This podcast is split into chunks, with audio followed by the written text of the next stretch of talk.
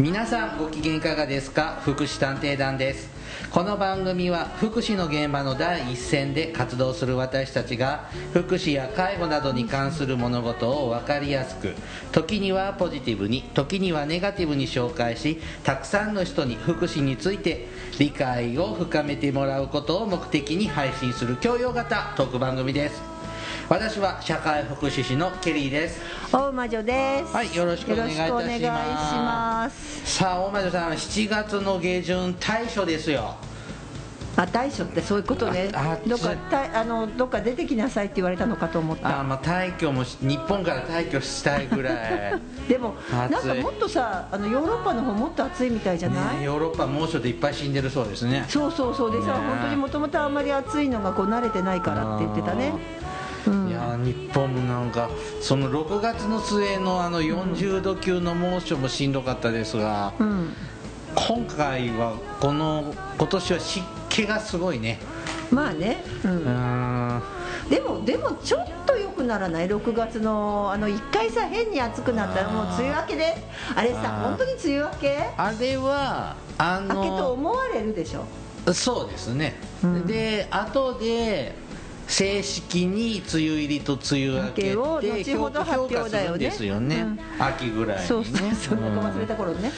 そんな時はどうでもいいもんね。だけど本当にその梅雨時の6月の終わりぐらいの暑さに比べるとちょっと空気は軽い気がする。なんか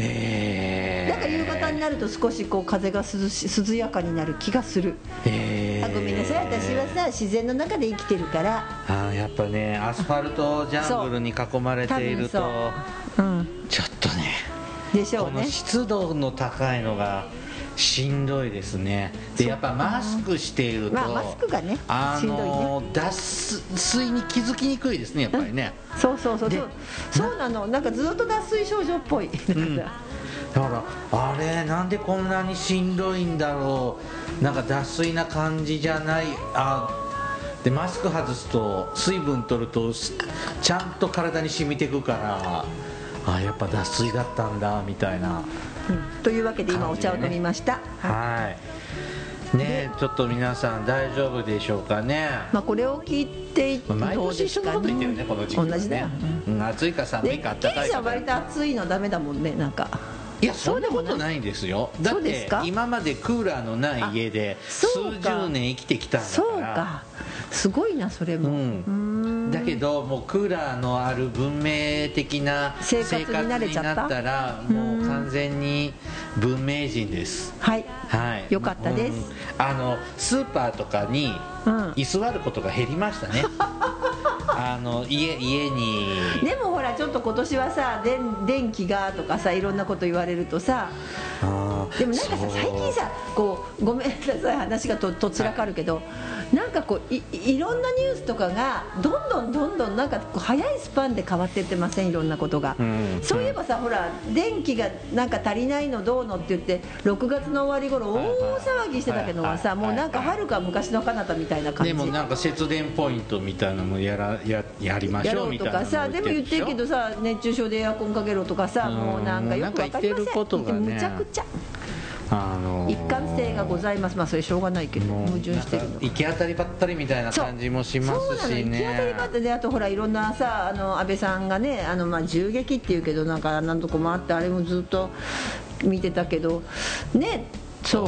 ある時期私はよくテレビのワイドショー見てましたので、2週間ほどにしてんだ。あんなこといろんな思いがありますけど、あんなことであんな感じで死んでいくってことあるんですね。ちょっとびっくりしましたね。ということで今日はそのテーマ、いえおもれきじゃないや、福祉探偵団、そんな真面目に政治の話はいたしません。大魔女さんそう2週間ねちょっと静養してたの私。おめでたくコロナにおなりになったとのことで、よくワクチンも打たず2年半も耐え抜きましたね。ありがとうございます。その通りです。ということで今さらコロナになっちゃったコロナ体験記をやるというね。この第7波なの第7波って言われてますね。第7波でね、コロナ闘病記をしますよ。お話ししてまいります。一部で終わんないよ。はいはい。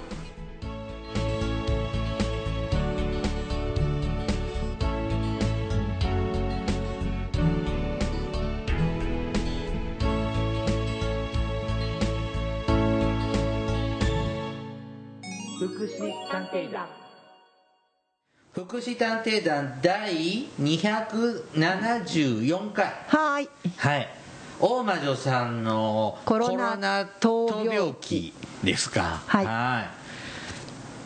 ダメだね、こんな元気そうな雰囲気で。今は無事に復帰したんですね。まあね、死ななかったんですね。まあ、とりあえず死にませんでした。重病にもならなかった。現時点では重症化もしませんでした。後遺症もまああるのかないのかよくわかりませんが、はい、仕事は復帰しました。ちょうど1ヶ月ぐらい前ですか。ちょうど本当に1ヶ月前ですね。はい。6月の下旬に。だから世の中はまあコロナよりもなんかさ、ちょうどあの頃は電力不足の話をしてた気がする。あ、電力不足とか猛暑とかね。そうですごい暑くて、へんちくりに暑くて、それこそ40度とかさ、なんか本当に変に暑くて、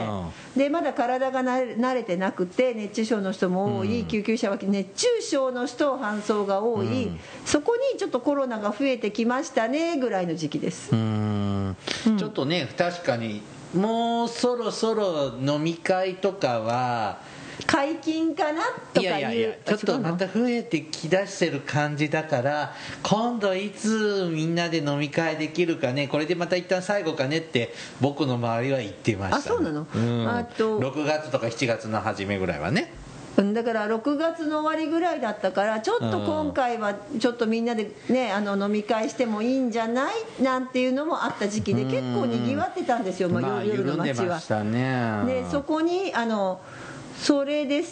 の時期ですね。はい。ただね、本当にね、正直なとこどこで拾ったかは分かりません。心当たりはあるんですか？勝手な妄想、勝手にあそこかなという特定はできますが、そこはただね、一人で行ったんですか？行ってません。一人なんかで行きません。誰かと。誰と行ったんでしょうね。本当にまあいいんですけどさ、目の前にいるさ、今するんだけどさ、ここにいる。ってことは前回の収録の後もらった可能性が高いってことですか？そんな気がしなくもないんだよね。もうこのまたどうしようと思ってもう嫌だぞと思って。いや、でも本当はさ、ケリーさんからもらってるような気がする。でも次の日ローラちゃんとイガグリさんと飲んでたんでしょ？私は飲んでない。あ、そうなの。一緒に行ったんだよ。一緒に。でもローラちゃん行ってたよ。私は飲んでない。いや、アルコールのあれだからさ。アルコールはね。だけどあの人たちは何ともないし、まあ順を追って話をしてもいい？はい。あんまりそういう話じゃなくて、あそこね、実を言うとこれ保健所に言ってないというかね、街頭外なんです。その話もしましょうか。街頭外？あのね、ここの調査はされないんです。ああ、どこで何してたかという。なぜかっていうと、その辺の話をしましょうか。はい。でまずさ、もともとなんでワクチン打ってないかっていうのは、別に私は反ワクチン派ではないんですけど、ワクチン打ってないの？大魔女さん全く打ってません。あら。1回も。この1回目の接種が最近のこの収録時点の最新のデータによると8割ぐらいなんです、日本って。で2回目も約8割。みんな真面目だね。でも3回目からガクッと落ちるでしょ。3回目がね 50-60% だったと思いましたね。っていうか1回目でも8割なんだって思って、その私は2割だったの。でなぜかっていうと、別に反ワクチンとかの旗を掲げているわけではなく、薬物アレルギーがひどいからです。ああ、そうなんだ。でしかもそれがどうも私はこうずっとコロナの報道とか見てたり、そもそもこの話だけで一本終わっちゃうけどさ、ワクチンってさ、ワクチンでいろんなワクチンあるじゃない。インフルエンザだってそうで、インフルエンザも予防接種そうだよね。あれ不活性ワクチンかな。インフルエンザもそうだけど、もともとね、私インフルエンザも打ってないの。それはね、別にね、そこはね、別になんていうのかな、まあいっかって言って、そうやって考えると、そもそもワクチン信じてないかもね、私。だってインフルエンザって毎年さ、ワクチン打つけど毎年肩外すもん。なんか外れてするじゃないで、ワクチン打った人結構かかってるからのと、まあ、私自身がなんだろう、あんまり不便を感じない。だから実は介護業界にいたので、ワクチン打ってないって言った瞬間にその時のケース会議にいた先生ドクターに怒られたのこともあります、まあ、ばい菌扱いですわな。ばい菌扱いされたけど、はい、でも別にだからといってその毎年かかったかってかからないし、でかかったことあるよ、インフルエンザでかかったけど、別に普通にかかって39度ぐらい熱が出てヒーヒー言ったけど、まあその後また治るし、まあその頃ねタミフルとかいろいろこう菌倒すのねあったから、まあそれがでもない時代もかかったけど、とりあえず生きてます。もうね、インフルエンザってかかったことあんのかな。ワクチン打ってた、予防接種打ってない。あ、やっぱそうだ、ね、めんどくさいっていうか、なんかそうだよね。で、あ、そうそう、まあちょっと流行ってる時期はもう逆に面会とかも行かないから、合わせてくれないから、あんまりでマスクもせずに平気で歩いてますね。まあ、前はそうでしょ、皆さんマスクもしないし、まあそれがあったんですけど、実はね、まあ、ちょっと話すと長くなっちゃうんだけど、もともと私潰瘍性大腸炎っていうのは免疫系の病気じゃないですか。そうなんですか。潰瘍性大腸炎を患ってるんですね。あれ、その話前、だいぶ前にしてるよね。いや、初めて聞く方もいらっしゃるかなと思って。あら、そう、はい、いや、もう1回から全部聞いてくださってる方前提で喋ってるけど、違うの、聞けないんですよ。聞けないのか、はい、一応私潰瘍性大腸炎の当事者ですので、はい、それって免疫系の、まあ、やっぱ病気なんです、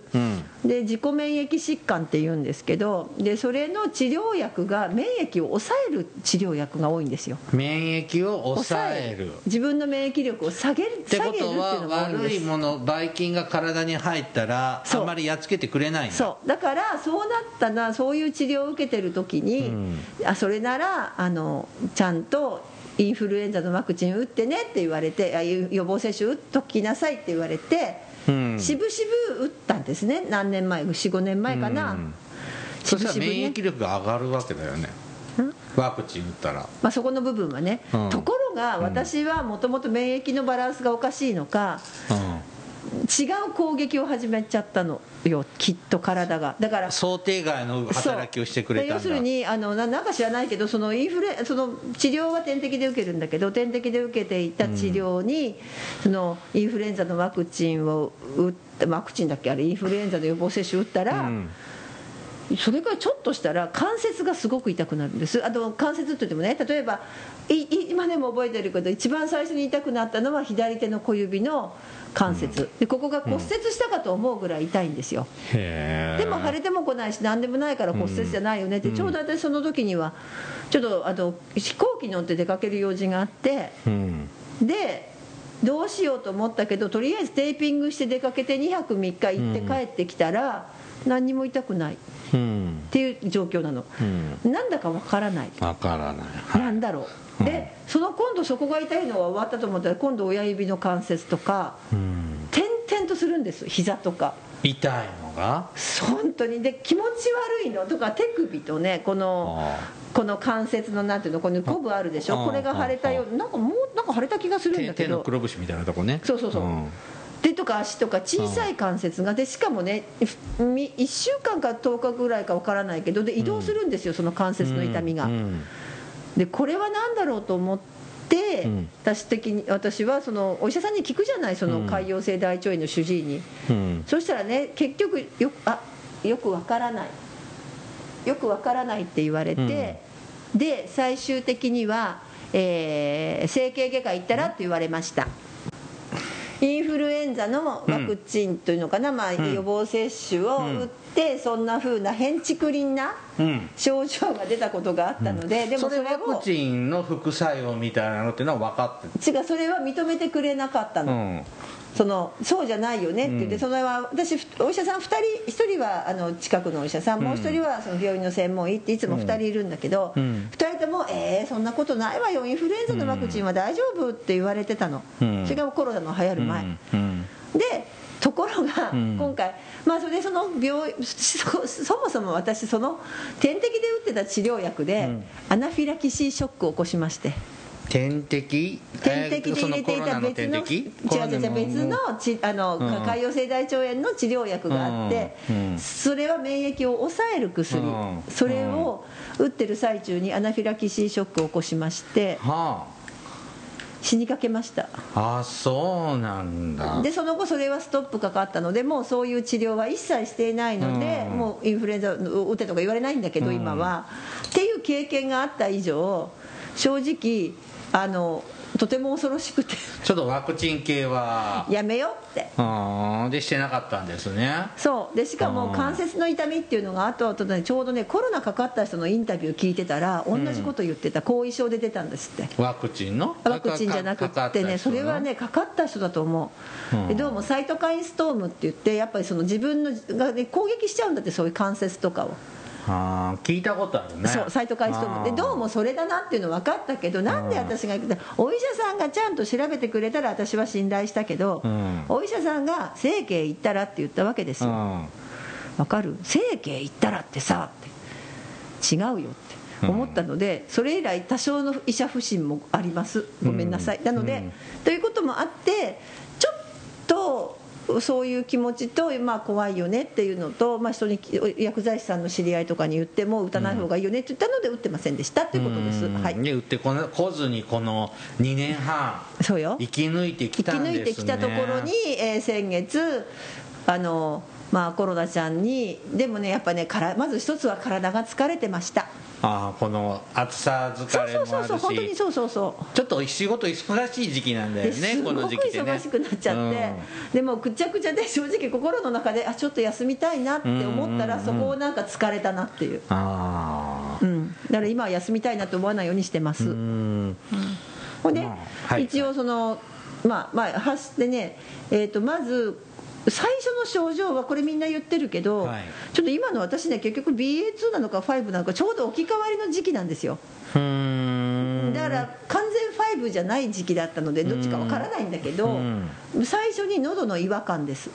あ、喉の痛み、今のコロナね喉の痛みですね。でも痛みまでいかずに違和感なんです、本当に。違和感ってどういうことを言うんですか？なんかね痛くはないけどなんだろう喉がみたいな感じ。なんかちょっと喉がさこうガサガサしてる感じ。ガサガサ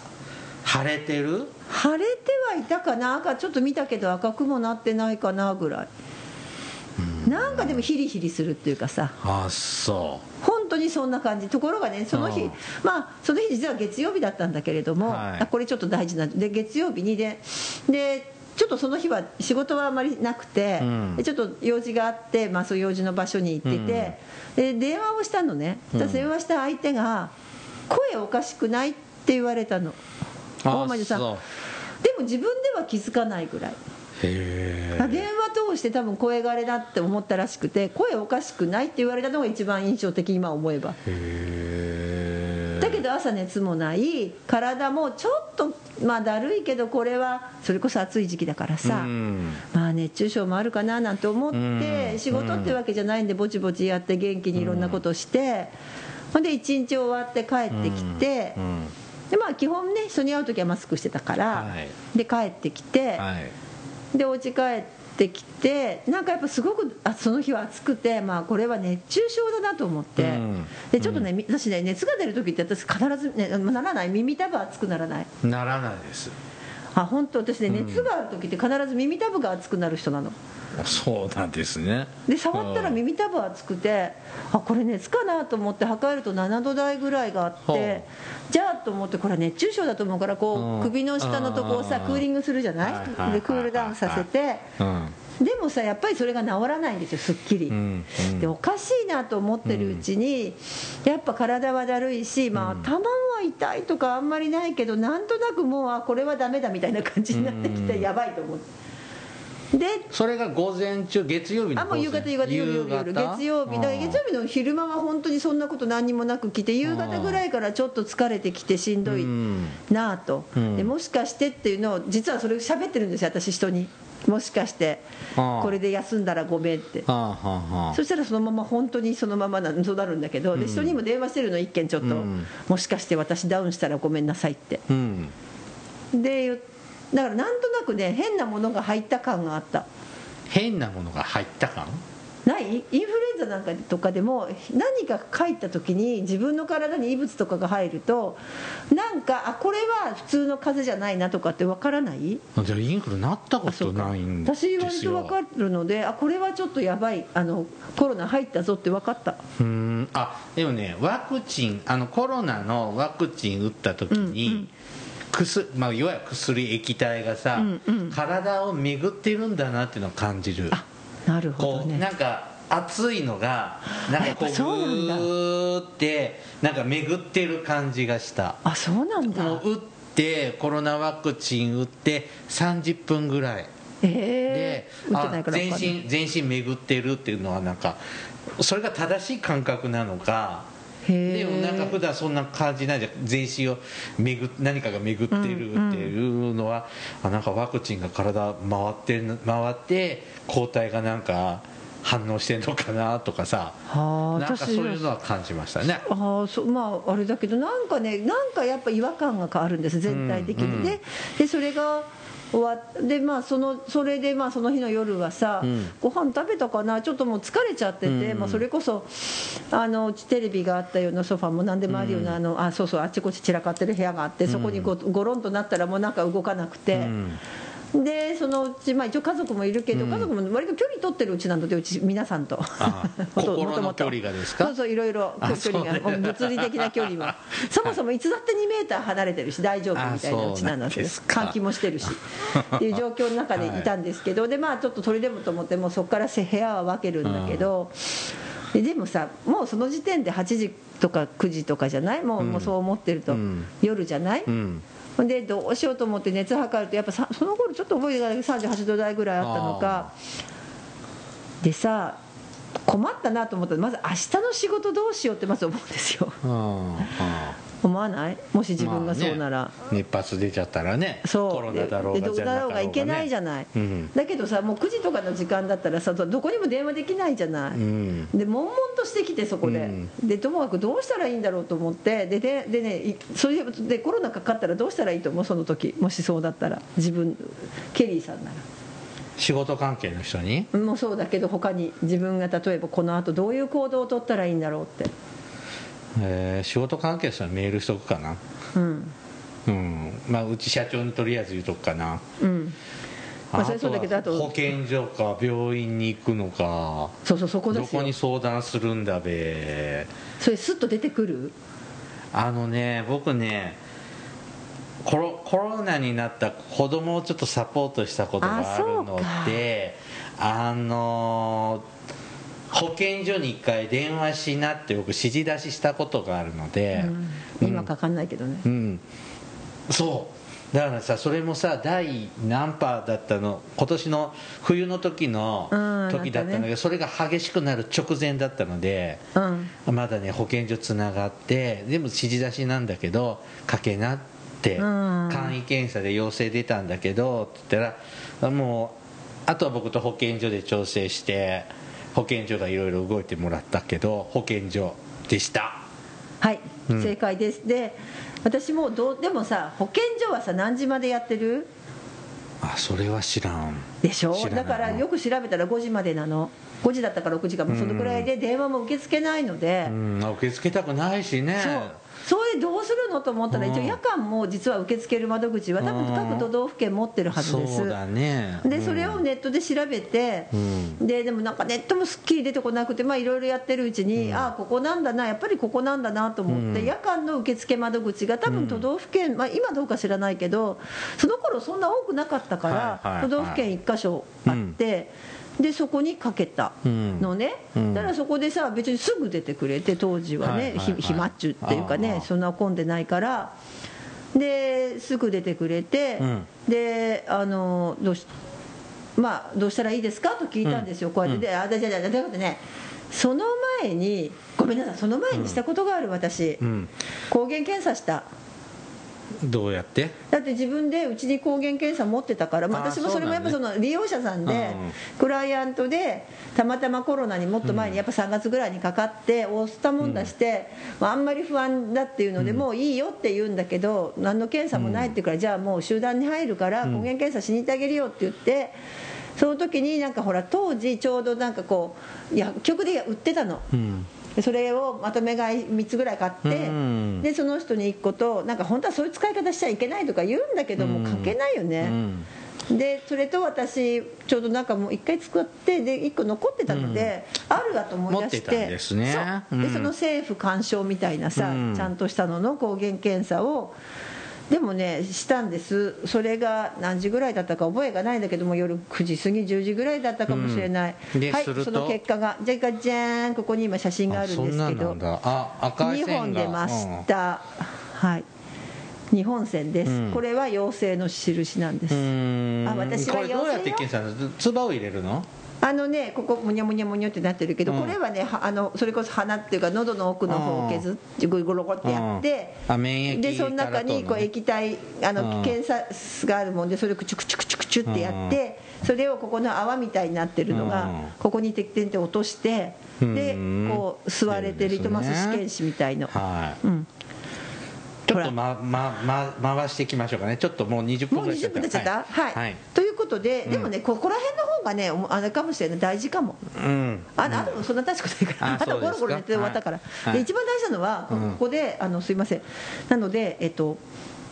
そうこんな検査が出たの で、うん、それでねこの写真11時過ぎに撮ってるので、うん、電話して陽性出ちゃったんだけどどうしたらいい、保健所に電話したんですよね、まあ、保健所っていうかその多分都道府県の保健センターの指定の場所、うん、だから、うん、まあ、コールセンターですな、コロナのね、そう言ったらまあ保健師さんみたいな人出てくれて、はい、でちゃんと丁寧に答えてくれて、うん、で明日の朝になったら発熱外来行ってくださいと、うん、発熱外来、うん、はい、で発熱外来どこですですって言ったら私がいつも行ってる病院はこことここって言ったらそこもやってますから、うん、で必ず電話してから行ってくださいと。そうね、はい、うん、ということ で次の日の朝を待ってまずは仕事のキャンセルをして、うん、で発熱外来電話したら1件目はもう8時半、うん、もう2日目になってるのね、あ2日目ね、はい、でも38度5分の熱が出てて、でもそんなにね元気ないわけじゃなくて、うん、で発熱外来電話したら、うん、まずその1件目は近いとこの普通の内科のね、うん、開業医のお医者さんが、うん、なんでこんな検査持ってんのって言われて、この検査、うん、まあ、って言われて、で検査で陽性の人はうちは見れませんって言われてあ、そうなんだ、なんかそれって言われて、いや陽性って分かったらそうだよなと思って、ああ、そうだよね、検査を行くんだからさ、ああ、そうだ、発熱外来っていうのはそもそもそういうこと陽性かどうかを確定するとこだもんな、うん、なんかそういう理屈を言われて残念と思って、でもう一軒の大きな病院にかけて、そしたら大丈夫ですよ来てくださいで何時ぐらいに来てくださいで携帯電話の番号を教えてくださいって言ってさ、その後はずっともう実を言うと携帯電話での連絡ずっとなるんだけど、はい、次ゲリーさんどうする？ちょっと待って、その発熱外来に行って、いや負けと言ったから巻いてたんだけど、うん、でも分かんなかった。発熱外来に行って診断が出ないと次のステージに進まないんだよね。そうで簡易検査難しいね。だからさここで拒否されちゃって、私はもう一件を言ったからいいものの、うん、これもなんかさどうなのよって思って、これをもってして陽性でもないし、はい、保健所も入らないでしょ、まあ、ともかく病院に行って確定してもらうわけですよね、はい、でね、うん、ケリーさんだったらどうする？その時にもし自分だったらどうやって病院行く？ああ、私の場合なんかこれもう陽性だって分かってたからさ、余計にさ、まあマイカーか家族に乗せてもらって行くかな。でも家族に感染しない？その時。そうだよね、うん、でさ私は自分で運転できたからね、意外にこれがね運転できちゃってさ意外にそこまでしんどくなくて、まあ、近かったら一人でも行くしな、歩いて行ければね距離にあるけど、うちなんてほら山の中だからさ歩いて行ける距離なんかに医者ないから、はい、で2山越えてさ車で行ったのよ。あ、そうなんだ、まあ、8度5分だけど、うん、でもねそんなしんどくも別にって感じで運転してたの、うん、でだからまず一つ皆さんに教訓、うん、足を確保しておかないといけないなと、通院の、うん、でしかもで行ってでもうずっとねだからずっとで車でドライブスルー診察なので、はいはいはいはい、看護師さんもまだちょっと開けてくださいで、うん、で鼻からやってもう一回出ました、うん、でもそれ出るまでになんだで1時間半ぐらい待たされて、車の中でめちゃめちゃ暑い日 でずっとエアコンつけて待ってたの でガソリンなんかちょうどなくなる頃でガス欠になるんじゃなくて心配で、そっちの方が心配だったんですけど、はい、で検査をしました、うん、で陽性が出ました、うん、で私の場合は、まあでもちろんなんだっけワクチン打ってませんって言いました、うん、怒られるかと思ったけど何にも言われませんでした、うん、ああそうですかって言って、うん、でまあなっちまったらねワクチンもなっちゃったら全くりもないからさ、うん、であなたは、まあ、私は血圧の薬を飲んでいるので、うん、それの薬を飲んでいるし高血圧であれば、うん、一応重症化リスクが高いので、うん、なんだっけな基礎疾患ですねそう基礎疾患があるからだし、うん、って言ってまあ、高齢ってほどではない200歳高齢か、うん、こういう特例承認の薬を飲んでもらえます、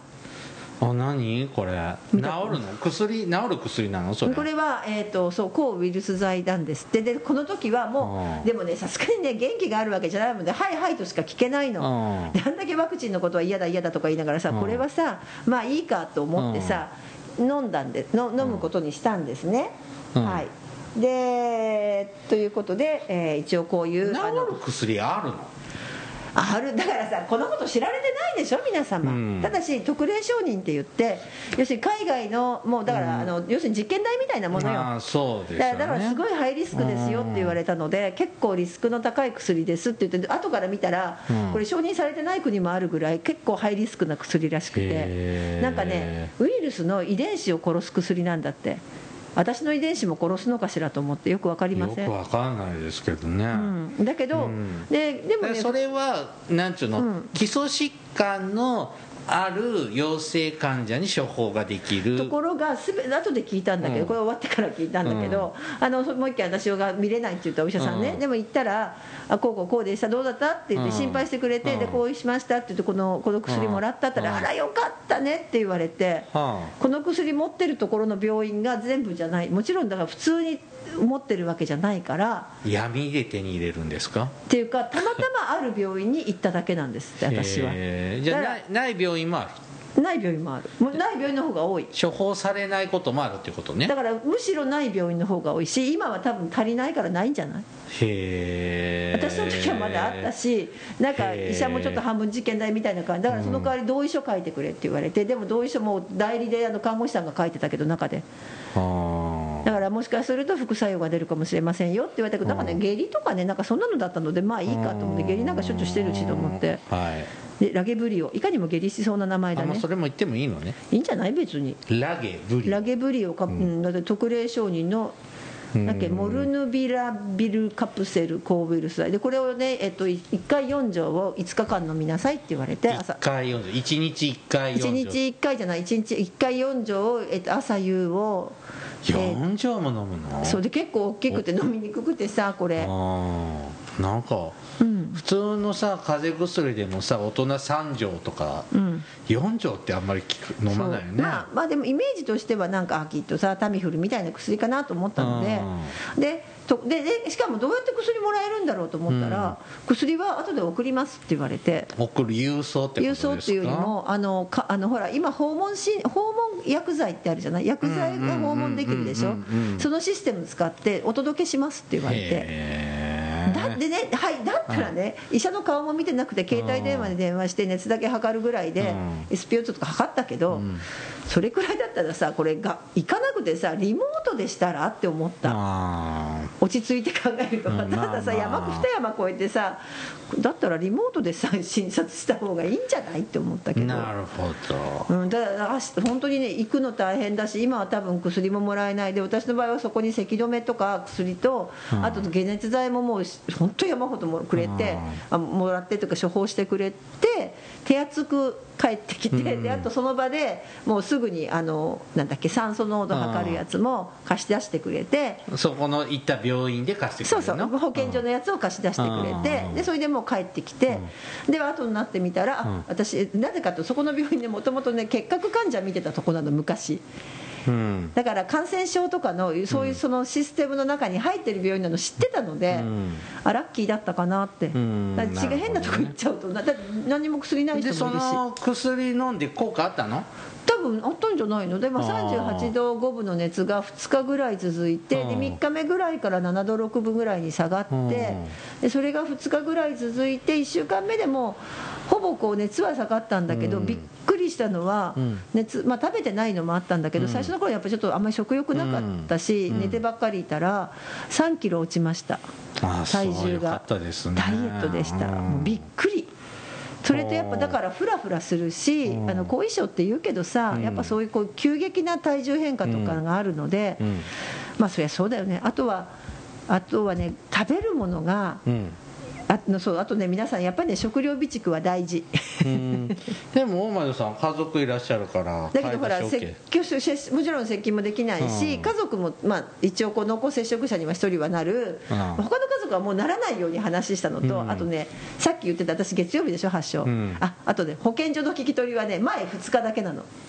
月曜日に出たってことは同日の様子だけだから、この録音の後の様子は聞かれてません。まあ、だから木金のウィークエンドは聞かれなかったの。それとあとほら、あれ行かなかった。ココア入ってる？ココア入ってないです。あ、やっぱり入れてないよ。あのね、来るんでしょ、行ったしけどね。あとね、熱とか酸素量は全部このスマホで入れてっていうのなんだけど、ココアじゃなくてもう一個あって、サーシスって言ったかな、そういう専門のこういうマイハーシスっていうのがあるんです。こういう厚労省のマーク。そう、でこのソフトで報告しろって言われるんですね。もうこう消えちゃって。でところがさ、これさ、悪いんだけど厚労省さん聞いてるって、これさ、文字がさ、いわゆるユニバーサルの文字使ってないので、明朝体とか使ってるので、見にくいの、細くて線が。でやるのも嫌になっちゃうの、手続きめんどくさくて、結構めんどくさくて、これ急ごしらえで作ってるんでしょうね。もうちょっとなんて急ごしらえってもう2年もしてるんだよ、もうバカじゃないと思って。それはデジタル庁に言ってください。本当にそう思った。それでさ、であとココアもさ、なんか後からね、こう番号が来てどうのとかやるんだけれども、ココアもだからそれでやるんだ。だからココア発信したのは3日目だった、発症日が。でも私の場合は発症日が月曜日で、発症日をゼロとして、そこから10日間、今もそうかな、だから火水木金土日月火水木までが一応療養期間という形になって、でじゃあ最後どうなるんで、酸素量とか毎日やるんだけど、下がったんですよ、95とか、95までは確か保健所から電話かかってくるんです、これ入れるとしばらくして、その日のうちに大丈夫ですかって、苦しくないですかって。でそのうちそれが収まってくると、あと症状がなくて2日とか決まりがあって、で最後の日にかかってきて、どうですかって言っても症状ない、ただ明日からもう別に復帰してください、何の抗原検査も何もなく、いきなり行っていいですかって、もういいですいいです、仕事行ってくださいってすごい言われました、なんかさ、働けと言われました。あれ来ない、一応指定の感染症何類だからさ、なんか保健所からさ、なんか治りました、消毒のおじさんが来て、違う証明書なんか、病気が感染しましたね、治りましたねっていう療養証明書っていうのもこのマイハーシスとかっていうので出すんだけど、もうデジタルなんだ、出すっていうか、申請して、申請はしたら保健所から来るんだけど、それが大事なことです。もう一つポイント、入院該当ですので、これは自宅療養でも、皆様が入っている民間の、保険ね、生命保険で入院給付金があるでしょ、あれもらえます。そうだね、あ、知ってる？少なかったけど、あ、本当？あれ自宅3ヶ月ぐらい遅れてくるんだよ、3ヶ月半年ぐらい遅れてくる。ああ、そうかそうか、でも入院給付金はちゃんともらえるし、まあ少ないっていうか、その入ってる保険によって違うよ、1日いくらが違うじゃん。それと何日間か面積が入るからさ。でもさ、今さ、すごいたくさんでもそれ言われないんだよね、あんまりみんな。保険会社がさ、出ますよなんて、コロナでもさ自宅療養の人も入院給付金出しますよなんて誰も宣伝しないね。え、そんなことないよ。そう、うちの保険屋さん言ってくれるよ。じゃあ保険屋さんは言ってくれたよ。私も今言ってくれたけど、だけど一般のさ、こうなんかないじゃないですか。あ、そんなとこはね言わないね。そのうちだから、そのうち保険会社が圧力かけてさ、だいぶ療養期間短くするんじゃない自宅療養。まあそうでしょうね。まあそうすると馬女さんは、まあ、熱は出たものの、うん、大変な日々ではなかった。いや大変でした。今ケロッと喋ってるけど、うん、その時、ね、何が一番大変かって、誰かにうつしたんじゃないか、でどこかで出しちゃったんじゃないか、私が発生源でクラスターをしちゃったんじゃないか、悪夢ですよ、悪夢。まあ魔女ですからね、それが仕事ですからね。あ、そう2週間ぐらいだからもうね誰かちょっと調子悪いとか、うちの家族とかどこそこ なんていうの、自分の関係してるところがコロナになってないかとか、もうねなんか悪夢を見そうだった。精神衛生上よろしくない。もう今になったらもうへへんって言ってられるけど、まあね、今最新の抗体が体に備わってるわけですからね。BA.2 かもしれないし、でも5な気がする。なんかラットの体重が減ったって聞いた時に、私もそうかなと思ったので、まあでもまだね、あれなんだって、コロナってね、どうもその人間の嗅覚のところの、そこを攻撃するらしくって、そうすると認知症になりやすいというのは実際そうなんですって。将来的に認知症になるリスクが高くなるかも。だから味覚障害が出る。実際私も終わった後にしばらくなんかね、苦みを強く感じて、で料理をずっとしてなかったから、2週間ぐらい空けて料理したら、まあ、それぞれなんかさ感覚が戻らないんですよ、味覚の感覚が。で1週間ぐらいかかったかな、それで。まあ今は別になんともないけど、確かに味覚障害はあるのかなと思った。まあね、まあこうやって今ケロッとした。でもね、皆さんね、本当になんていうかな、まあどうやって行ったら、だからさ、もうリモートにしようよ診察って思った。もうちょっと、まあいろいろ課題があるんでしょうね。いや、まあなんかな、言うのは簡単だけど、あとねない人もいるしね。でこの前ね、その1回目は、まあうちは見れませんって言った先生のとこ行ってさ、あでもよかったね、この薬もらえてって言った後に、その先生がもうさ、もう2類やめようって言ってた。まあね、そのもう普通に見れるよこの空間って言ってたお医者さんが。ね、まだ薬が行き渡らないから、やっぱちょっとまだダメっていう話もあるそうですね。まあ、今私が飲んだ薬もだいぶ問題あるみたいだし、あとでもさ、インフルエンザだって昔そうだったよね。そうだよ。じゃあインフルエンザだ。でもスペイン風邪はそうだったしね。とかインフルエンザはさ、もともとタミフルが出るまでは一切薬はなかった。あ、そうだね。そうでしょ。タミフルなんてこの十何年でしょ。10年20年の話だよね。そう。それまではさ、みんな自力で治してたじゃない。で考えたらさ、まあ一緒かと思って。はい。今日はね、大魔女さんのね、コロナ陽性体験談お話ししてもらいました。はい。はい。なんかあんまりあれだね、なんかこうもうちょっとこう死にそうな話とかの方が良かった。いや、ちなみにずっとワイドショー見てました。テレビ見てました。以上です。はい。 This is 福祉探偵団。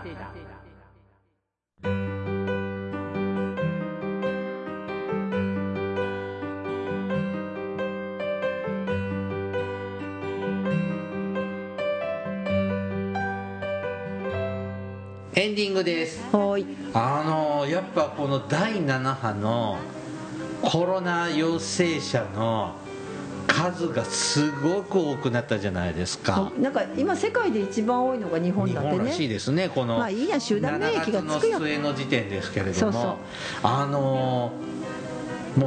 うヘルパーさんの事業所がコロナでコロナっちゃうわーと。やっぱ老人ホームも今回多いのよ。かもしれない。スタッフがもらってきちゃってわわわってなって、で利用者さんも介護のね使ってる利用者さんも在宅の利用者さんもコロナって行けないとか、もうなんかあっちも行って行けないし。行ってもあげられないし来れないしで、独居の孤立してる高齢者とか認知症入って独居でっていう人なんかどう対応してんだろうね。でもね本当にねそう思った。自分もね、元気そうに言ってたけど結構食べるものやっぱりすごく困ったのと、うちの場合はその1人だけしか元気な人がいないので、あとみんな年寄りみたいなので、それがさ、だからそこしかもできないじゃないですか、正直さ、なんか栄養失調になりそうだったし、そうも言えないじゃんね、でね、そう保健所が 食料品を送ってくれるっていう書いてあるの、来なかったよ。そろそろ来るんじゃないですそろそろ、あとだから本当食品もそうだし、それがまあうちは結構トイレとかさ、もうね、大豪邸に住んでるから、トイレなんか1人1つとか2つぐらいあるけど、とかあとさ子供さんがいたりとかさ、すればもうそれね濃厚接触せざるを得ないので、これ大変だなと思った。家族の方がホテルに避難してきたっていう話も聞いたことあるし、私もねだから一瞬ホテルに行きたいなって思った。もうねこの家族に迷惑かけたくないから、別に体を動かせるじゃない、でホテルだったらシャワーもお風呂もあるしさ、でお風呂で映るの結構多いんだって。あ、そうなの。お風呂ってほらどうしても窓閉めるじゃない、そんな普通のうちってさ閉めてで入るじゃない、でまあ全部ね外すじゃない。そうするとねお風呂場でね感染っていうのが多いから、一番最後に入ってくださいって言われた。あ、なるほどね、感染者はでも入るなとは言われてないけど、まあね、なので全然違う時間帯に入ってたけどね、人の規則のない時間の夜中とかに、まあねこのコロナもね今猛威を振るってるの、データ的には。まあデータ的にはね、はい、まあこれと今度はサル痘ですからね、でもサル痘ってさ、ほとんど死者がいないんだよね。何が怖いのか分からない。でもさ天然痘の親戚みたいな病気ってちょっと怖くない？まあ、大魔女さんとかはさちゃんとさ天然痘のワクチンを打ってる世代でしょ。天然痘のワクチンってこういう傷かなんかがあるの。そうそうそうそうそう、あ、それそれ、これってここで見せてる手刀ってやつですよね。そうか、ちょっとあるよ、ほらほら両方。あ、本当だ。ケリーさんねないんだよねそれ。さすが17歳じゃん、だからね、ケリーさんねギリギリやってるかやってないかよくわからない。だからいろいろ調べてみると、あ、そうか、ケリーさんの生まれた年の人はやってるでしょっていうのとやってないっしょってなんかいろんなのが出てきてよくわかんないけど、そういうねワクチンハンコ注射とかさ、そういう手刀の跡とかってないんだよね。これハンコ注射の、あ、そうか、だからちっちゃい頃は別に普通にねワクチン打ってたから、あ、そうか、そうなんだ今って。だからケリーさんの世代はもう天然痘は撲滅されてるから。あ、そうだ、撲滅されたんだ、思い出した。だから似たようなやつだから有効らしいけど、なるほどね。まあでもね、水ぶくれも怖いじゃん。でもさ、そういえばさ、そのね、最初にこのコロナのワクチン開発した会社、あとこの前その認知症になるかもしれない、それが嗅覚のところ、それに認知症の薬が効くかもしれない、その薬を開発した会社一緒、あ、ほらマッチポンプだって思ったほらほらどこでしょう、いろんな病気でね薬品メーカーがいろいろと裏で操ってるという都市伝説は絶えず聞きますからね。まあちょっとね、そんな現場にもちょっとこう垣間見ちゃった私があるの、私ではあるの。あ、それまたワクチン打つのやめちゃったの。まあ、とりあえず生還しました。もう一個大事なことは普段の健康なんていうかな、普段割とね健康だったの、その直前までは、心身ともに健康だと病気にはなりにくいですね、でなっちゃっても割と戦えた、本当にね自分の体の中で戦ってる感があった、で終わってから勝ったみたいな感じだった。でもね1週間ぐらいはねもう本当にフラフラしてた、まっすぐ歩けない、まっすぐ歩けないとかふわーっとしてるの。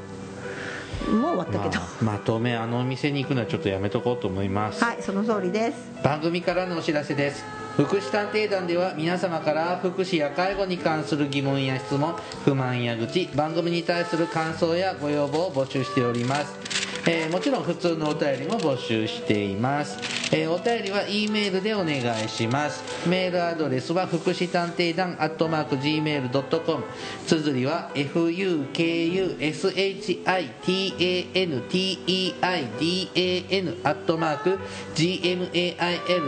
@gmail.com です。また福祉探偵団のツイッターがあります。フォローをお願いいたします。さらに福祉探偵団の Facebook ページも開設していますので、いいねのクリックをお願いします。はい、そろそろお別れの時間となりました。お相手はケリーと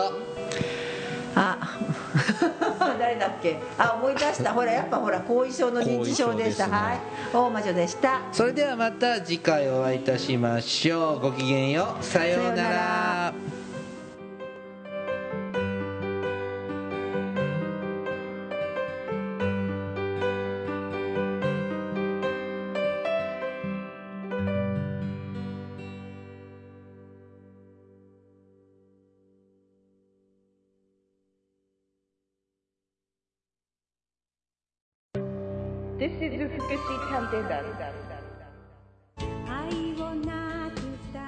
Hi everybody, how are you doing? This program is an educational type talk show distributed for the purpose that we who work in the front of welfare, introducing about welfare things and care, etc. This program sometimes for negativity and sometimes for positivity, also intelligibly for getting deeper understanding about welfare for many people。福祉探偵団聞いてね。